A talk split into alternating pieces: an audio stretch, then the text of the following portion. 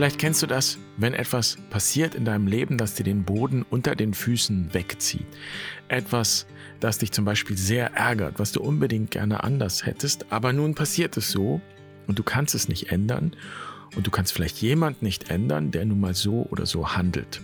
Und dann fängt das Gedankenkarussell an. Warum passiert das? Warum passiert es mir? Warum immer ich? Auch eine sehr beliebte Frage im Gedankenkarussell. Oder was habe ich falsch gemacht? Hätte das nicht anders laufen können? Wie soll ich das jetzt schaffen? Wie kann ich das umkehren, wieder in die richtige Richtung biegen und so weiter? Also solche Fragen türmen sich dann auf und bei mir ist es so, dass sich das wirklich irgendwann anfühlt wie so eine dunkle Wolke, die um meinen Kopf herum nebelt, sodass es schwer wird, klar zu denken. Und es gab schon Dinge, Nachrichten, Ereignisse, die mich so geärgert haben oder über die ich mir so große Sorgen gemacht habe, dass ich gar nicht schlafen konnte, weil es die ganze Zeit in mir weitergearbeitet hat. Das hat mich sozusagen immer weiter vernebelt. Und der Nebel macht es nicht besser, sondern wird irgendwann Teil des Problems. Und auch wenn du die Sorge oder das, was dich ärgert, erstmal gar nicht ändern kannst, der Nebel muss nicht sein. Und mittlerweile weiß ich ganz gut, was mir dann hilft, wenigstens diesen Nebel loszuwerden. Und wenn ich dir jetzt sage, dass die Lösung für mich Demut heißt, dann ist es wahrscheinlich, sehr wahrscheinlich, dass du da mit einem großen Fragezeichen sitzt. Und das könnte daran liegen, dass deine Vorstellung von Demut sich von meiner unterscheidet. Und du verbindest mit Demut auf jeden Fall nicht etwas, von dem du erwarten würdest, dass es gegen Stress, Sorge, Ärger oder Chaos im Kopf tatsächlich helfen könnte. Das wird sich ändern, wenn du diese Folge gehört hast. Und ich werde dir drei Dinge nennen, die mir zumindest helfen, meistens den Nebel loszuwerden. Und damit herzlich willkommen bei Barfuß und Wild. Ich bin Jan. Schön, dass du dabei bist. Ich freue mich, diese Folge mit dir zu teilen.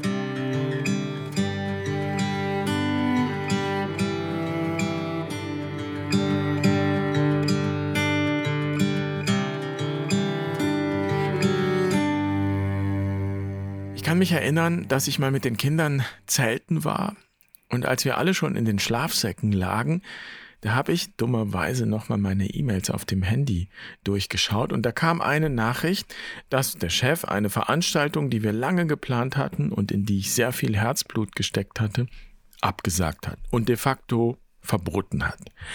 Und es spielt jetzt gar keine Rolle, worum es da ging, sondern es geht mir um meine Reaktion in dieser Situation und die Folgen. Denn als ich das gelesen habe, da war ich natürlich sofort hellwach Vielleicht kennst du das, wenn dann das Herz klopft, wenn Adrenalin da ist, wenn es so brodelt und so eine Wut aufsteigt. Natürlich schön gemischt mit Verzweiflung, weil du schon ahnst, dass du gar nichts tun kannst. Und ich wäre natürlich am liebsten sofort losgefahren und hätte irgendwas unternommen, aber ich wusste ja, dass ich jetzt gar nicht weg konnte. Und es war Wochenende. Und bis überhaupt darüber gesprochen werden könnte, irgendwann würden einige Tage vergehen, mindestens. Und ich habe wie verrückt nach einer Möglichkeit gesucht, gegrübelt, an dieser Sache irgendetwas zu ändern. Es hat mich wirklich verrückt gemacht, es hat mich wütend gemacht und zugleich ohnmächtig. Und je länger ich darüber gegrübelt habe, desto größer ist die Wolke über meinem Kopf geworden. Und natürlich konnte ich nicht schlafen, ich habe mich gewälzt und gewunden. Und damit war das schöne Wochenende vorbei, obwohl es ja gerade erst angefangen hatte. Und das tut mir im Nachhinein natürlich leid. Gar nicht für mich, sondern für meine Kinder. Die hatten ja gar nichts damit zu tun. Und ich habe sie aber trotzdem damit belastet, indirekt, einfach weil ich die ganze Zeit über dieses Problem gegrübelt habe. Also ich gehe mal davon aus, du kennst das in irgendeiner Form. Und wenn mir nun damals jemand gesagt hätte, dass Demut die Lösung ist, dann hätte ich mich wahrscheinlich furchtbar aufgeregt, noch doppelt. Denn so wie ich Demut verstanden habe, hätte das bedeutet, dass ich so ein Ereignis wie diese Entscheidung vom Chef einfach hinnehmen würde, dass ich mich der Entscheidung unterwerfe. Und das geht so ein bisschen gegen meine Persönlichkeit. Also Demut war für mich immer mit Unterwürfigkeit verbunden. Und das ist auch nicht so erstaunlich, denn Demut wird landläufig nun mal so verstanden. Und so steht es ja auch im Duden. Demütig gleich unterwürfig ergeben. Und der Duden bietet als Synonym für Demut auch noch das schöne alte Wort kniefällig an. Na super. In der Tradition der Schöpfungsspiritualität wird Demut ganz anders verstanden. Meister Eckhart wird nicht müde darauf hinzuweisen, dass das lateinische Wort für Demut, humilitas, mit dem Wort humus verwandt ist, also mit der Erde. Demütig sein bedeutet also in der Perspektive einer Schöpfungsspiritualität zuerst mal vor allem, dass man mit der Erde verbunden ist, mit der eigenen Erdhaftigkeit und damit auch mit der Sinnlichkeit, mit dem Körper.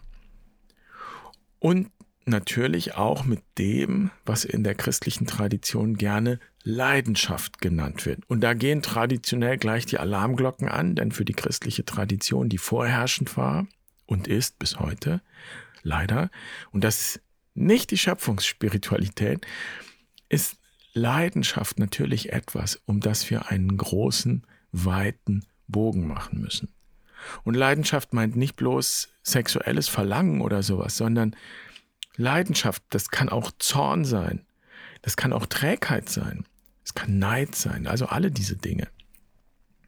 Und in der spirituellen Tradition, wie sie in den vergangenen Jahrhunderten eben vorherrschend war, ging es immer darum, diese Leidenschaften zu unterdrücken und am besten zu beseitigen.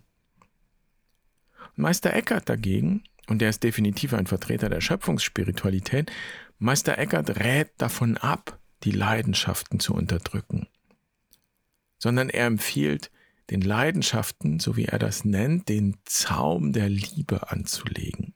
Also wie bei einem Pferd das Zaumzeug anzulegen, das Zaumzeug der Liebe. Und das heißt, Meister Eckhart betrachtet die Leidenschaften, also Ärger, Zorn, wie wilde Pferde.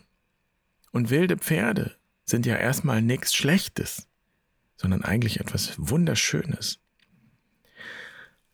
Die asketische Tradition, die Erlösungsspiritualität, die würde das wilde Pferd der Leidenschaft um jeden Preis bändigen wollen. Also es notfalls mit Gewalt zähmen, es quälen und bestrafen, vielleicht sogar ein Bein abschneiden, damit es seine Kraft verliert. Und Meister Eckert rät, die Leidenschaft nicht zu beschneiden, sondern sie für sich arbeiten zu lassen. Und das ist Demut, da beginnt Demut. Und der erste Schritt dabei ist überhaupt mal die Anerkennung, das heißt die Zuwendung zur Leidenschaft. Ich bin zornig, ich bin stinksauer. Oder ich bin müde, ich bin träge, ich bin gelähmt, kann nichts mehr.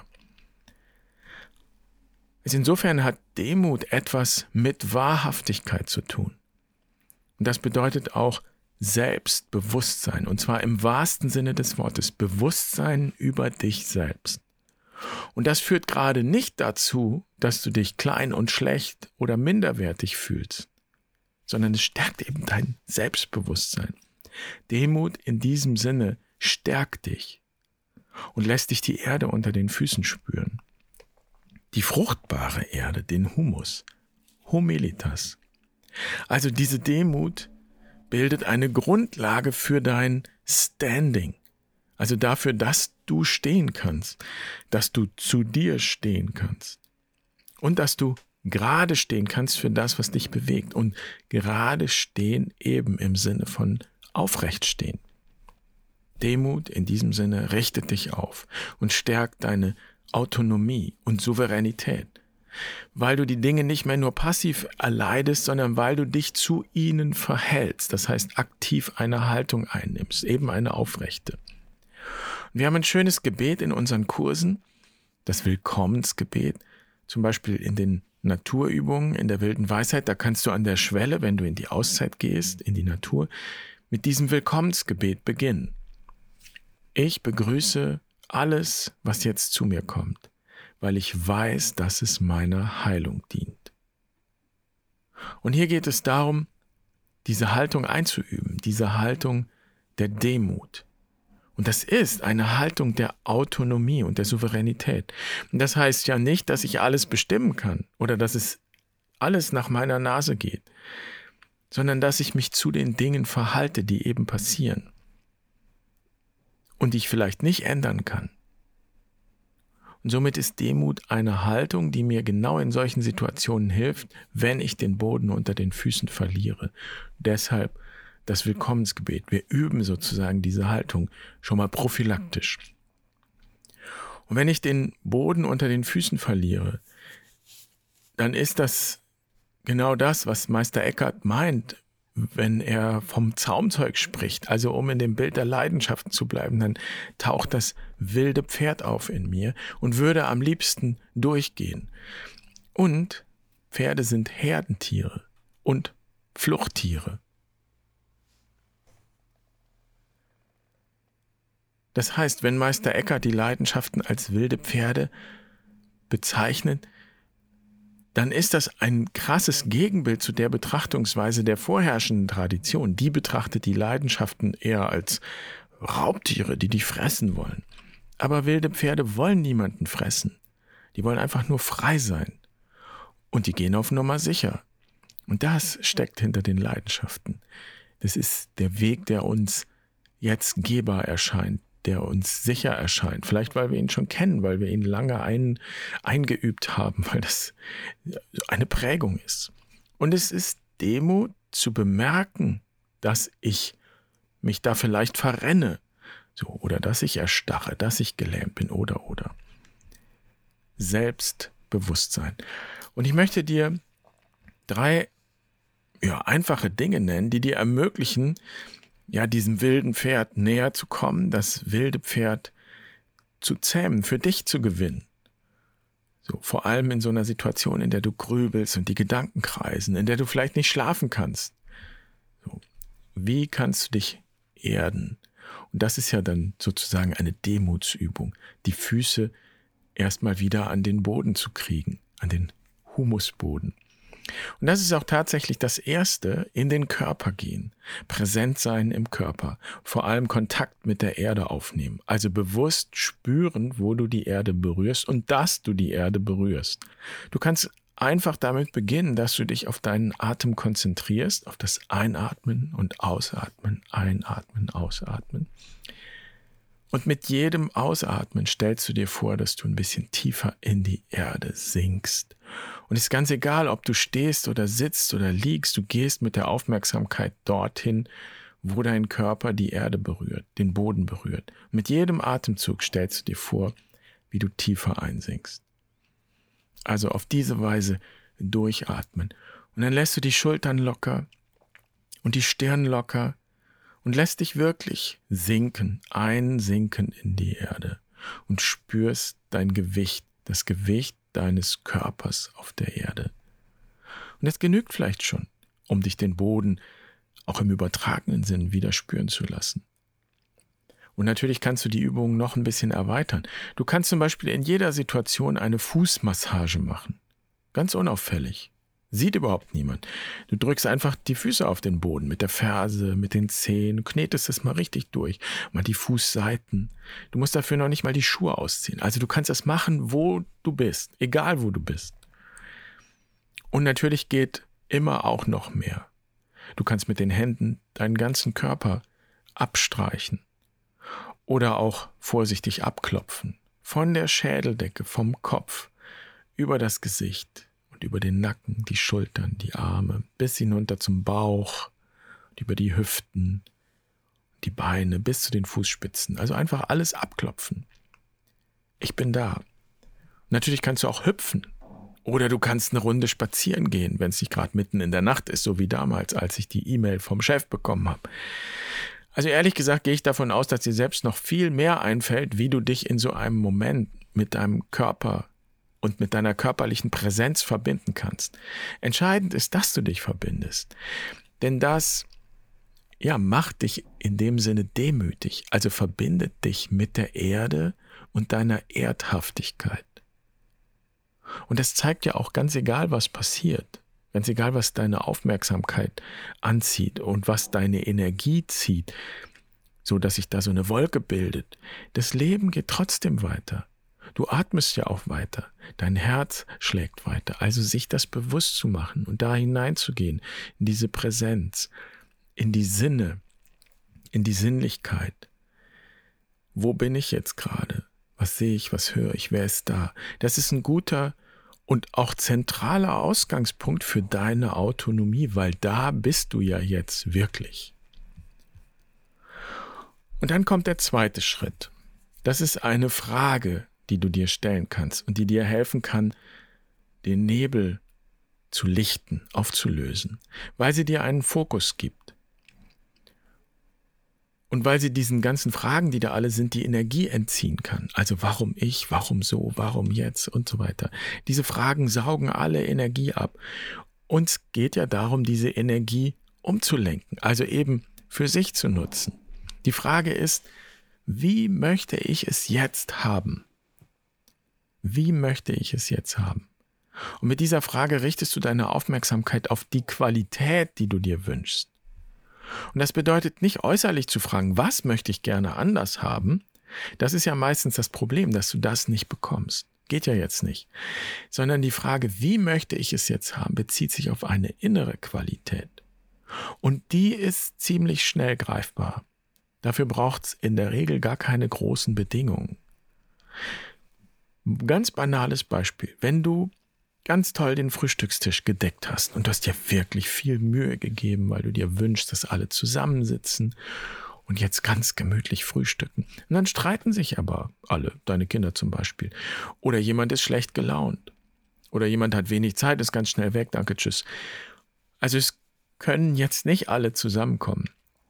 Es ist sehr wahrscheinlich, dass du dann enttäuscht bist, weil du dir ein schönes, gemütliches, gemeinsames Frühstück gewünscht hast. Und diese Enttäuschung kann zu Ärger werden. Bei mir zieht sich dann alles zusammen im Bauchraum, im Herzraum, im Kopfraum, dann kommt wieder diese Wolke. Und wir sagen ja auch, dann verfinstert sich die Mine. Und ehe ich mich versehe, bin ich selbst schlecht gelaunt.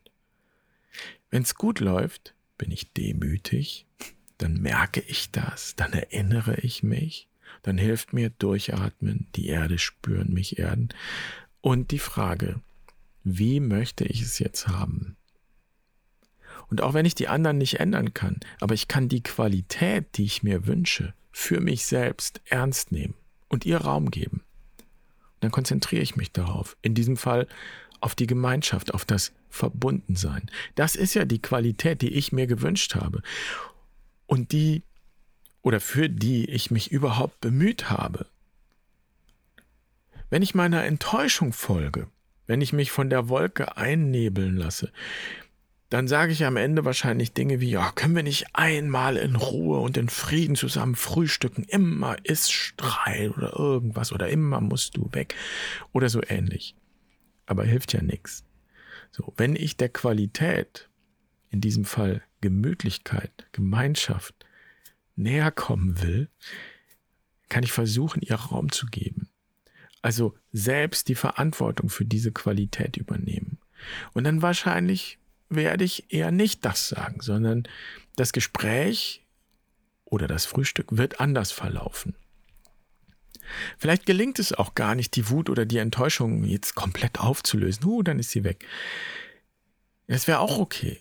Vielleicht gelingt es aber, die Wut und die Enttäuschung dann auf eine Weise zum Ausdruck zu bringen, die beim Gegenüber nicht als Vorwurf ankommt, sondern eher als ein Wunsch, nicht als ein Müssen, sondern als ein Können. Und wenn ich dieser Qualität, die ich mir wünsche, in mir Raum gebe, also sie in mir Wirklichkeit werden lasse, mich mit ihr verbinde, dann ändert sich zwar im Außen nichts, aber eben in mir. Und in mir bin ich immer der Chef oder die Chefin. Natürlich ist das keine ganz leichte Übung, aber die Frage hilft, dich zu erinnern und dich zu verbinden, eben mit dem Bereich, in dem du immer autonom und souverän bist.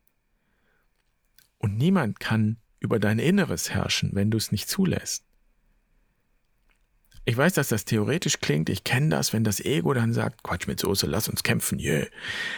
Aber es hilft nichts. Gewalt ist keine Lösung. Und du kannst ja die anderen nicht zwingen, jetzt dafür zu sorgen, dass du dich beim Frühstück bitte gut fühlst. Und wenn du deinen Ärger unterdrückst, also wenn du so tust, als wäre alles in Ordnung, jetzt bloß nicht aufregen, bloß nicht aufregen.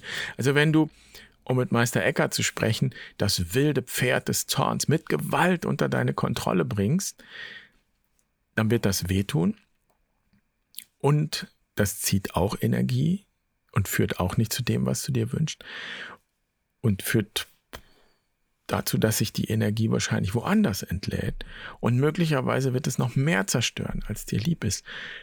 In diesem Fall, wenn du das so unterdrückst, wird sich das wahrscheinlich gegen dich selbst richten. Also ich finde es spannend zu erkennen, dass hinter der Wut, hinter dem Zorn oder welchen Leidenschaften auch immer eben ein Motiv steckt. Du bist ja nicht grundlos ärgerlich, sondern weil du etwas erreichen möchtest. Es gibt eine Sehnsucht. Und diese Frage, wie möchte ich es jetzt haben? Wie? welche Qualität, die kann dir helfen, diese Sehnsucht offen zu legen und eben die Qualität, um die es eigentlich geht. Vielleicht hilft dir noch ein Beispiel, ich erzähle es einfach mal. Ich erinnere mich, als wir heiraten wollten, da waren wir beim Pfarrer zum Traugespräch. Und unser Wunsch war, es war wirklich wichtig für uns, dass wir da, wo wir feiern, auch heiraten. Also das heißt, wo die Zeremonie stattfindet, da wollen wir auch feiern. Wir wollten das nicht trennen. So erst die Arbeit, äh, in der Kirche Gottesdienst und dann das Vergnügen, Party. Und wir hatten einen Freund, der Priester ist, und der hätte das auch gemacht. Also der hat die Trauung äh, mit uns gestaltet. Und wir hatten einen Saal gemietet und da wollten wir feiern und da wollten wir heiraten. Und der Tisch in dem Saal, an dem wir zwei dann sitzen würden, beim Gottesdienst, das sollte also der Altar sein und später beim Fest sollte das der Tisch sein, an dem wir sitzen, sodass also die Tische, an denen wir alle gesessen haben später, das irgendwie auch der große Altar gewesen wäre. Also uns war das wichtig, diese Verbindung zu knüpfen. Und wir haben uns auch nichts dabei gedacht und haben das dem Pfarrer, der ja sozusagen verwaltungsmäßig zuständig ist und da alle Papiere ausfüllen muss und so weiter, dem haben wir das erzählt und unser befreundeter Priester hat uns auch gebeten, den Pfarrer zu informieren, weil man das halt so macht und so weiter. Und wir sind ja alle davon ausgegangen, dass das alles gar kein Problem ist und der Pfarrer wird begeistert sein. Aber dem war nicht so. Der Pfarrer hat sich quergestellt. Und er meinte, also Entschuldigung, eine Hochzeit kann ja nur in der Kirche stattfinden. Und tatsächlich ist das irgendwie auch so, also rechtlich, in der Kirche gibt es irgendwelche Regeln, aber das war uns natürlich völlig egal. Wir wollten trotzdem beides an einem Ort machen. Also was nun? Und das war auch so eine Sache. Also vielleicht hat die keine schlaflosen Nächte zur Folge gehabt, aber es hat uns schon gewurmt. Es hat mich gewurmt. natürlich habe ich mich furchtbar aufgeregt über die Kirche und die ganze Korinthenkackerei und ist ja klar, wieso alle austreten, wenn Kirche so ist. Und ich erzähle das, weil ich an dem Beispiel sehr gut deutlich machen kann, meine ich, was diese Frage bewirken kann. Wie möchte ich es jetzt haben? Also den Fokus weg von dem, was die Energie nur abzieht, die ganze Aufregung der Ärger über Kirche an sich. Das hat uns kein Stück näher gebracht zu dem, was wir eigentlich wollten. Nämlich eine Feier, in der der Gottesdienst, die Zeremonie nicht abgetrennt ist von dem Ort, wo die Party stattfindet. Und ich kürze das jetzt mal ab. Ich sage einfach, was wir am Ende gemacht haben. Wir haben den Gottesdienst im Saal begonnen, also im Partyraum. Und dann ist die ganze Hochzeitsgesellschaft, 120 Leute mit Priester in vollem Ornat, Brautkleid, in einer großen Prozession, und wer katholisch ist, der weiß Prozessionen sehr zu schätzen, also in einer großen Prozession von dem Saal über die Ampel durchs Rotlichtviertel, alles in allem so 700 Meter, in die Innenstadt zur Kirche gegangen, zu Fuß. Dann war da die Trauung, also das Ja-Wort. Das hat so zehn Minuten gedauert, Viertelstunde. Und dann ist die ganze Bagage wieder in großer Prozession zurück in den Saal. Und da haben wir den Gottesdienst beendet. Mit der Eucharistiefeier, also mit Kommunion, mit allem drum und dran. Und dann gab's Essen und dann war Party. Und ich sag dir, das hat so viel Spaß gemacht. Es sind die unglaublichsten Fotos entstanden in dieser Prozession. Und am besten fand ich noch das Gesicht der Küsterin, die da in der Kirche alles vorbereitet hat, Kerzen an und so.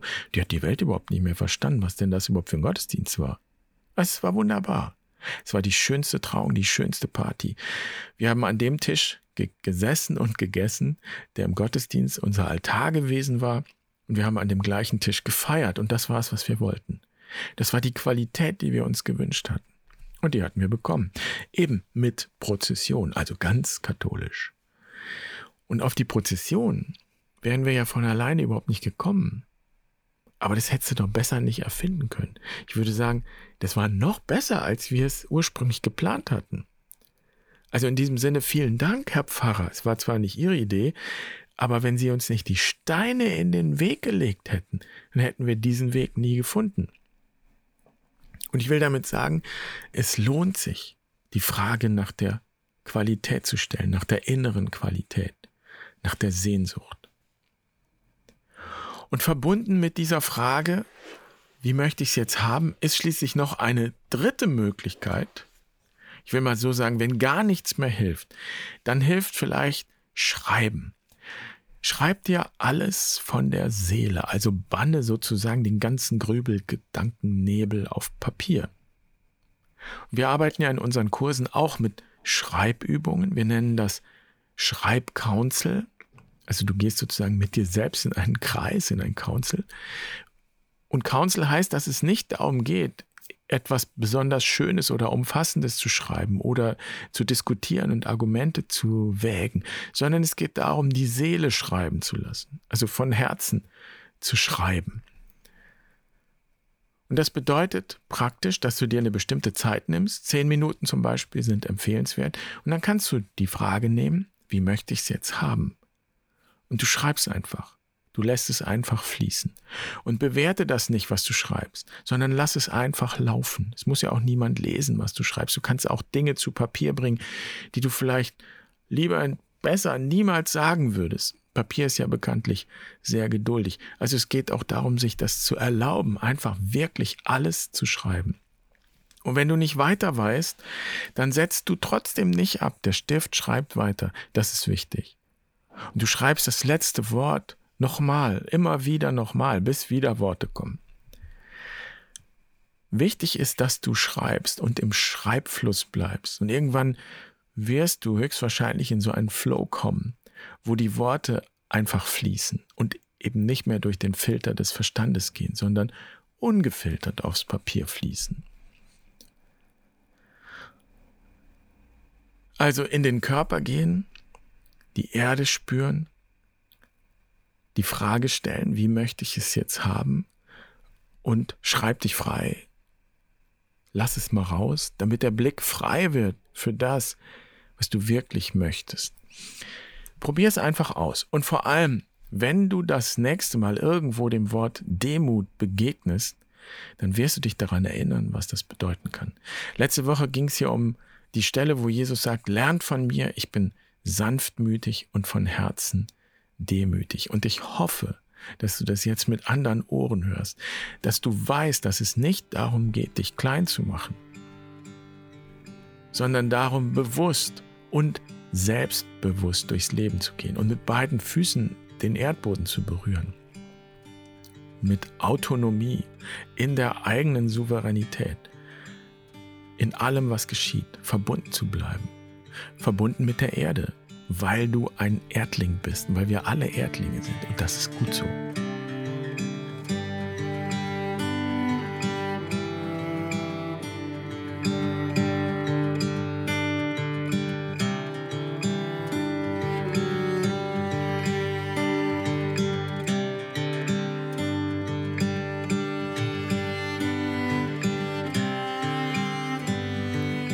Hoffe, du kannst etwas mitnehmen für dich würde mich interessieren, was du dazu sagst und vor allem, was du bisher unter Demut verstanden hast, was du bisher darüber gelernt hast oder nicht gelernt hast.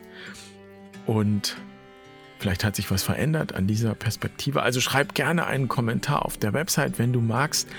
Und dann wünsche ich dir eine wundervolle Woche. Mach's gut. Pace bene.